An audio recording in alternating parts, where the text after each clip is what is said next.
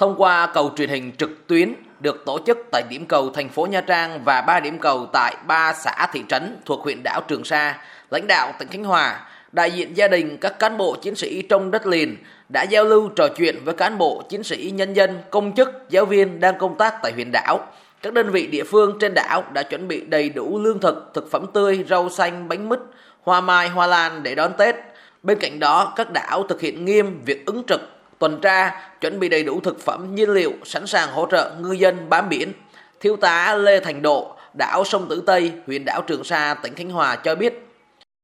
Với cái không khí này thì làm cho cán bộ chiến sĩ cũng vơi đi nhớ nhà, nhớ người thân, thấy cái Tết nó ấm áp hơn. Đầu xuân năm mới,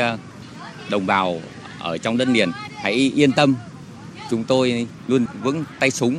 bảo vệ vững chắc chủ quyền biển đảo thiêng liêng của Tổ quốc. Đồng bào và nhân dân có một cái Tết vui vẻ, đầm ấm, hạnh phúc nhất.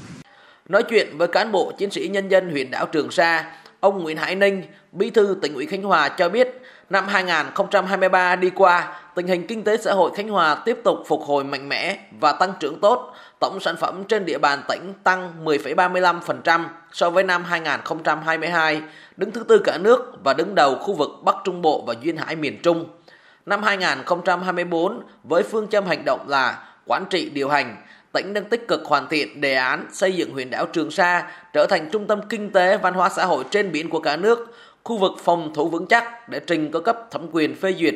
Huyện Trường Sa thân yêu, mảnh đất thiêng liêng, nơi đầu sóng ngọn gió là chốt tiền tiêu của Tổ quốc, vừa có ý nghĩa về phát triển kinh tế, vừa có vị trí vai trò quan trọng về quốc phòng, an ninh và chủ quyền biển đảo của nước ta. Thời gian qua, quân và dân Trường Sa đã có nhiều nỗ lực cố gắng khắc phục khó khăn, vượt qua thử thách, vững vàng nơi đầu sóng ngọn gió, hoàn thành xuất sắc nhiệm vụ chính trị đặc biệt, bảo vệ vững chắc chủ quyền biển đảo và toàn vẹn lãnh thổ của Tổ quốc. Trường Sa vì cả nước vì Trường Sa. Ông Nguyễn Hải Ninh, Bí thư Tỉnh ủy Khánh Hòa, thay mặt lãnh đạo tỉnh Khánh Hòa chúc toàn thể đồng bào, cán bộ chiến sĩ đang công tác sinh sống trên huyện Trường Sa thật nhiều sức khỏe, an khang thịnh vượng, đoàn kết quyết thắng, chung sức đồng lòng xây dựng Khánh Hòa ngày càng phát triển. Các cái hoạt động vui xuân đón Tết được tổ chức rất là chú đáo. Và chúng ta bên cạnh đó cũng không quên nhiệm vụ trực chiến để bảo vệ chủ quyền biển đảo thiêng liêng của Tổ quốc. Và chúng tôi thật sự là rất là yên tâm và cũng thấy rất là xúc động khi ở ngoài đảo xa các đồng chí đã chủ động để tổ chức